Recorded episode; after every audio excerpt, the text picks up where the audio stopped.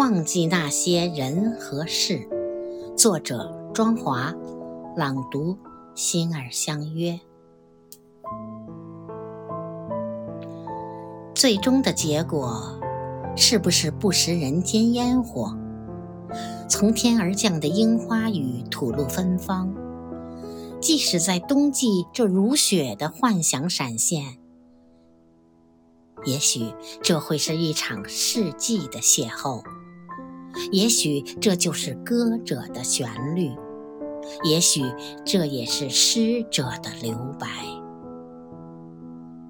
听听歌吧，忘记那些陈年往事；写写诗吧，倾诉这些熟悉与陌生。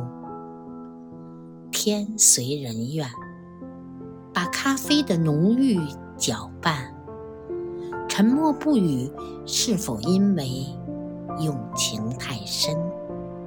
风轻云淡是最好的措辞。倦了，累了，怕了，这扇窗的清启。